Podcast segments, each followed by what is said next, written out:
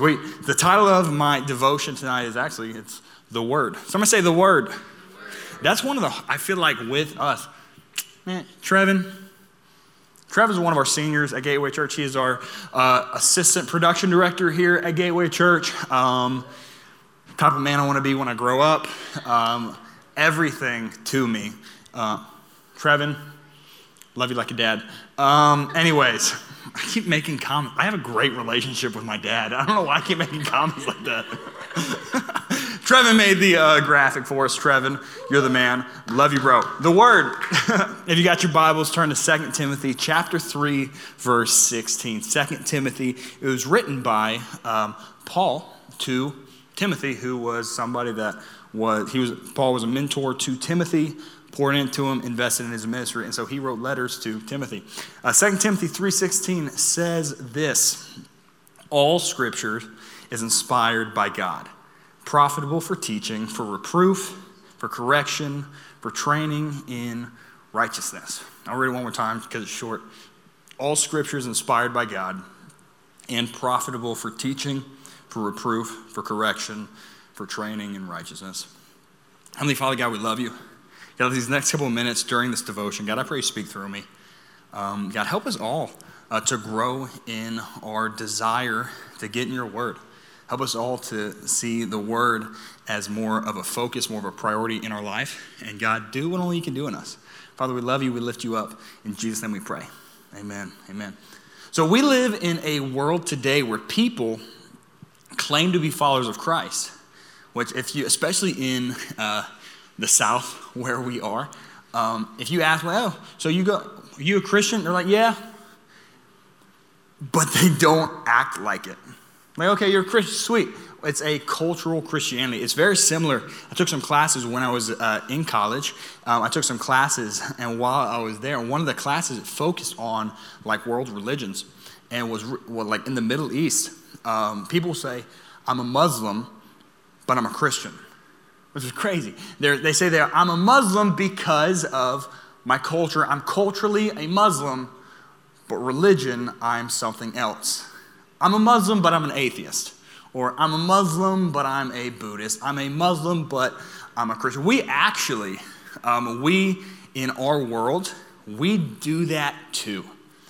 We don't say I'm a Christian, but, but our actions provide the but. I'm a Christian, but I don't read the word. I'm a Christian, but I don't do what the word says. Culturally, I am a Christian, but um, for us, a lot of people, uh, a lot of people in today's world, they'll claim to be Christians. And I, if you probably know somebody like this, they say they're a Christian, but they only believe part of what the Bible says believe portions of Scripture, especially the ones that are easier, are actually the ones I, I'm going to believe that part, but not that part because it challenges me.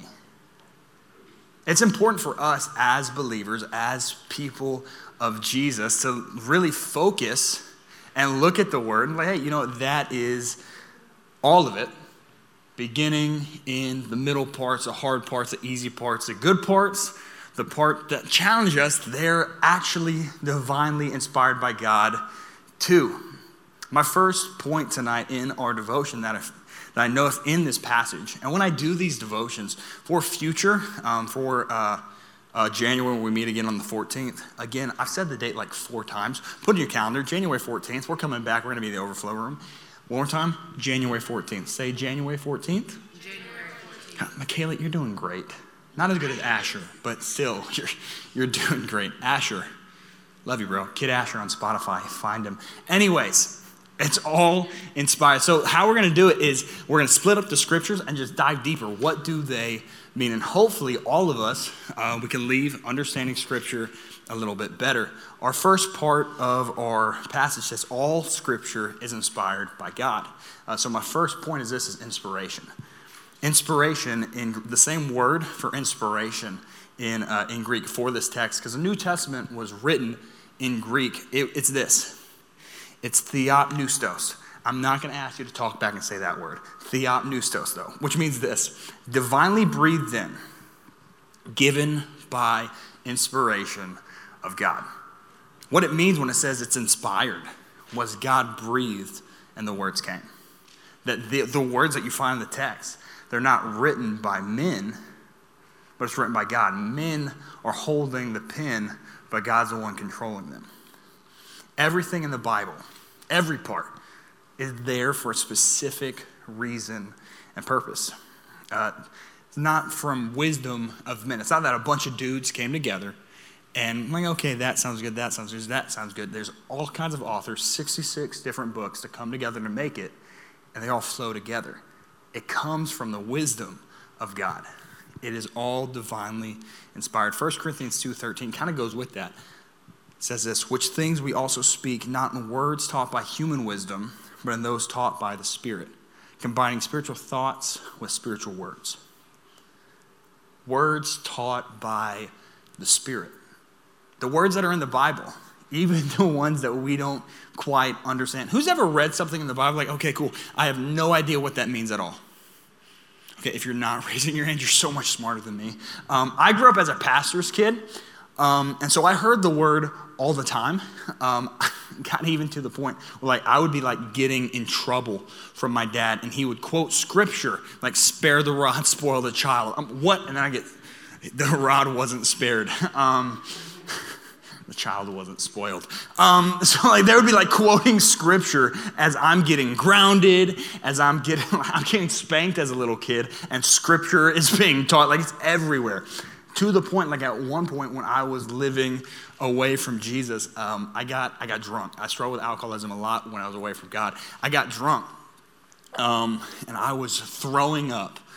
Um, I would throw up with my head up and I would quote scripture and then would turn around, fall back asleep, throw up again, and then quote scripture. It's like, I can do all things through, like that. Legit, that is what happened. Um, that is how much of a pastor's kid I was. Yeah, I heard it all the time. It was a part of, the, of my life. I was around it, I heard it, but even then, I still, there was parts of scripture that I did not understand. And there's still now, I'm a pastor here at Gateway, went to college for um, pastoral ministry, took theology classes. I still don't get parts of it. Certain parts of the Bible, it takes that you've got to do in depth research. But even the parts that we don't get, they're inspired. Even the parts that we may disagree with, and that challenge us and call us higher and are against cultural norms, it's inspired.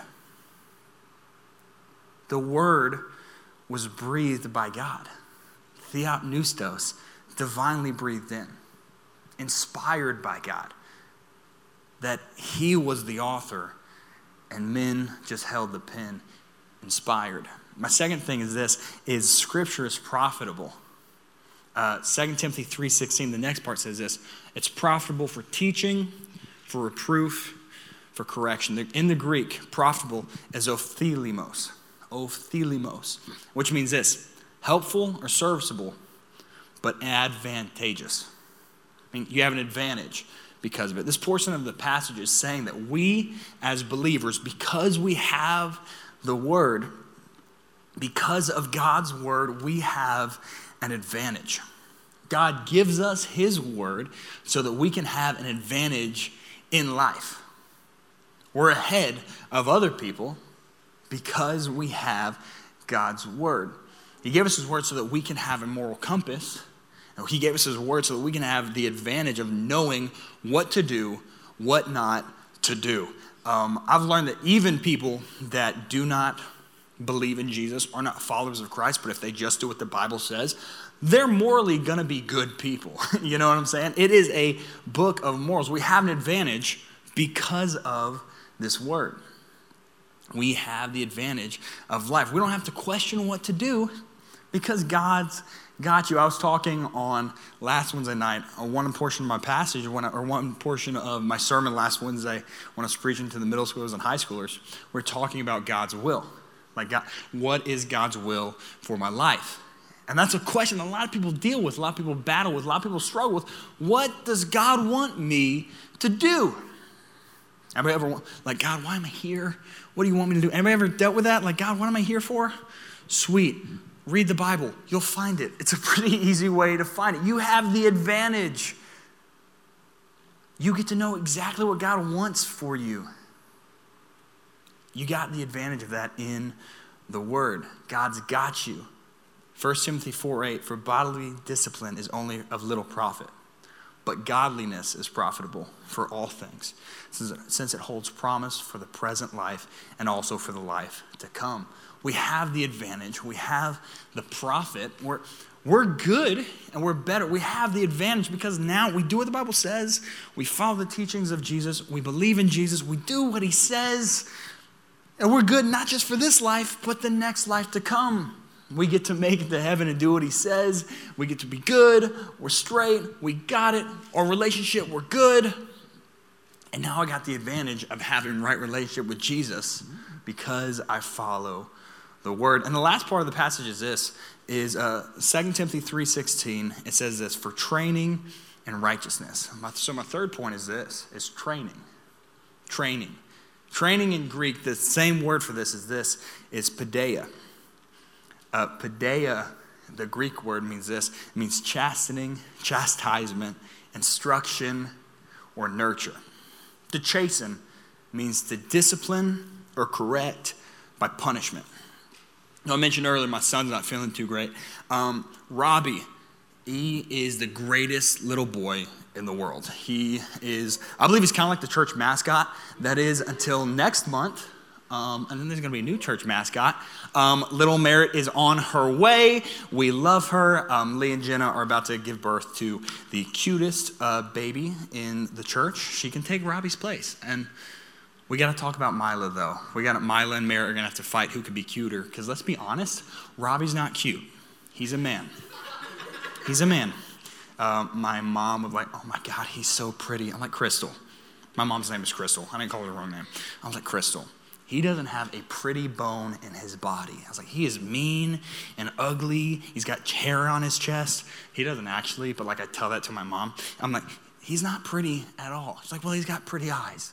I'm like, okay, you got me there. He has beautiful eyes. But other than that, he's he's not a pretty bone in his body. He's a man. I was like, he's more of a man than me. But he, the greatest kid in the world, in my opinion, um, there are times as his dad that I have to um, discipline him and get on to him. And my dad would tell me when I was a little boy, and he would uh, get on to me, he would ground me, he would spank me, he would, he would tell me, like, Rob, this hurts me more than it hurts you. And then he would do it, and then I would cry, and then he would cry. And I, my dad, if you've never met him, he looks like me, but like taller and like more like manly.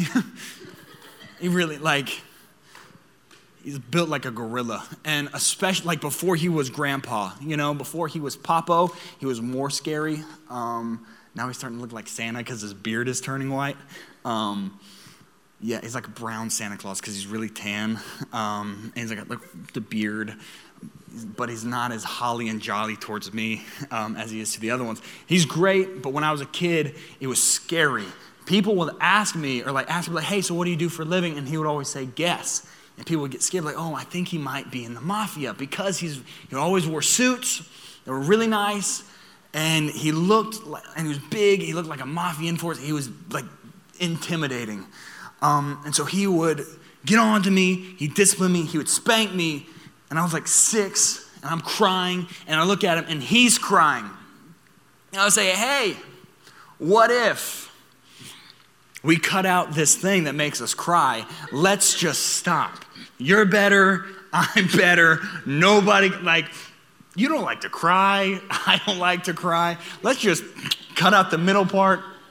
We're good he did not agree. now, as a dad, I get it. Robbie, my son, great kid, stubborn as all get out. For those of you who know Robbie, you would agree. He is stubborn. Michaela babysits him a lot. I'm sorry, he's stubborn. he's got the, we got this new couch at the house. You haven't been to the house since we got the new couch. I'm sorry. She's, my, she's babysitting him tomorrow. I'm sorry. Because with the new couch, it takes up a lot of room. And he likes to climb on top of the couch and run on the couch and jump on the couch. And he say, No, no, you sit him down. Don't do that. You sit him down. He laughs, climbs back on the couch. I hit him with the dad voice. You know the dad voice. I hit him with the dad voice, and he cries. I sit down. I turn away. I look back, and he hits me with the most devilish, evil smirk in the world, like Flynn Rider from Tangled. You know what I'm talking? He's got it. And then he climbs back on the couch, holding the top of the couch to play with the blinds, looks at me, smirks. I say, No, no. He sits down, then he does it again. Then he moves, he sneaks it because like there's armrests on the couch.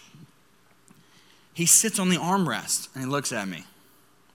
Like it's because it's not breaking the rules because he's still sitting, but it's a little bit higher.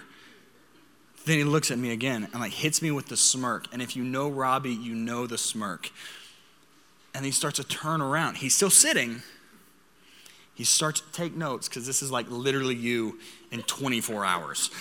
He sits, he smirks, he turns, he turns away a little bit more. I turn around for half a second, knowing what he's gonna do. He stands up, looks back. I'm like, no, no. So I grab him and I spank his butt. He's like, ah!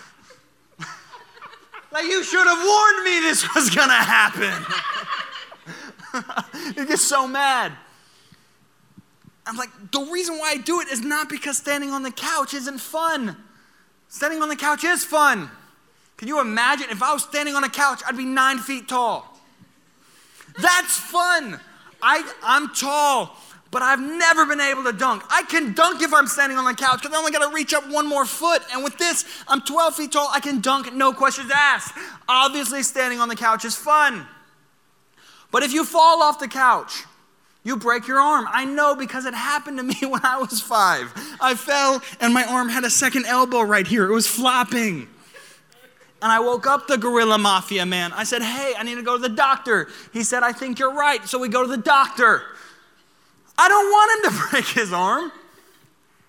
And I have to discipline him and spank him and say, No, no, no, don't do that. But I do it not because I don't want him to have fun, but I do it because I care about him. And our, the, uh, so paideia, training, chastening, chastisement, instruction, but it also means nurture. And if the word is hard and it's chastisement and it's difficult at time and it disciplines us, but you do it and God put it in there because He wants to nurture us, because He loves us.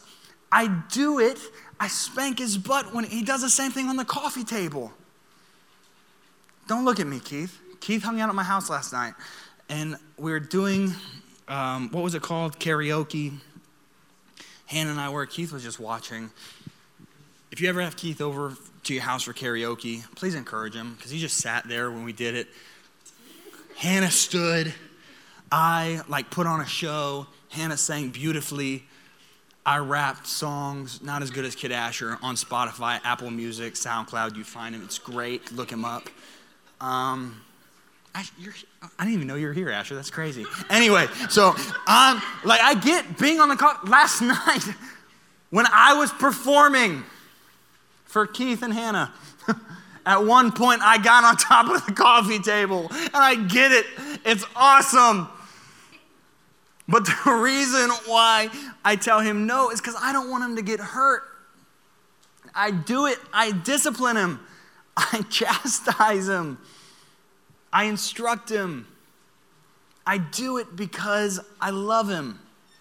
The same Greek word for training and chastisement is also nurture. God's word isn't just there to beat us up and I, growing up, I heard a lot of preachers that used God's word to beat people up. Like, hey, God, hey, bless you. Youngest young adult in the world, you're incredible. Um, use God's word to beat people up. To be like, hey, God hates you. God hates you. Like, no, God doesn't hate you. but they use the word in a non nurturing way. The word is meant to nurture us, to train us, to make us better. It's not meant to just punish us. Just like as a father, it's not just my job to punish my son, it's also my job to play with Hot Wheels and make the sound with the wheels on the bus Cocomelon toy. That's my job. But with nurturing also comes disciplining. And because I love him, I train him and I nurture him and I discipline him. God's word does that because he loves us. My last, um, my last uh, scripture for the night is this Colossians 3:16. Let the word of Christ richly dwell within you, with all wisdom, teaching, and admonishing one another with psalms and hymns and spiritual songs, singing with thankfulness in your hearts to God. If you don't read the Bible, read the Bible. If you don't put it in your heart, do it. Do your best to read God's word. Because if you love Jesus, you claim to be a Christian, which I think if you come on a Friday night to the church, you probably love Jesus. You're probably a Christian. I'm preaching and talking and doing a devotion with fellow believers. Get in His Word, because His Word will train you, it'll make you more like Him. And there's parts of it that are hard that we may not quite understand yet, but all of it is God breathed, all of it is inspired, all of it is meant to make us better, all of it is going to give us an advantage in life. And all of it, the parts that we consider good, the parts that are hard, all of it is there so that we can be nurtured and trained to be more like Him. Read the Word, get plugged in to the Word because it is your weapon, but it also is the thing that nurtures you, that grows you, that makes you better. So if you're not reading the word like you should, let me encourage you. Get in the word. I need to get better at it too. I think we all can agree that I, I, I want to read the word more and I want to get more involved with the word. So get in the word, get plugged in, read it. It's living, it's breathing. Get in it and watch how God inspires you, trains you. Life has more of an advantage. Life is better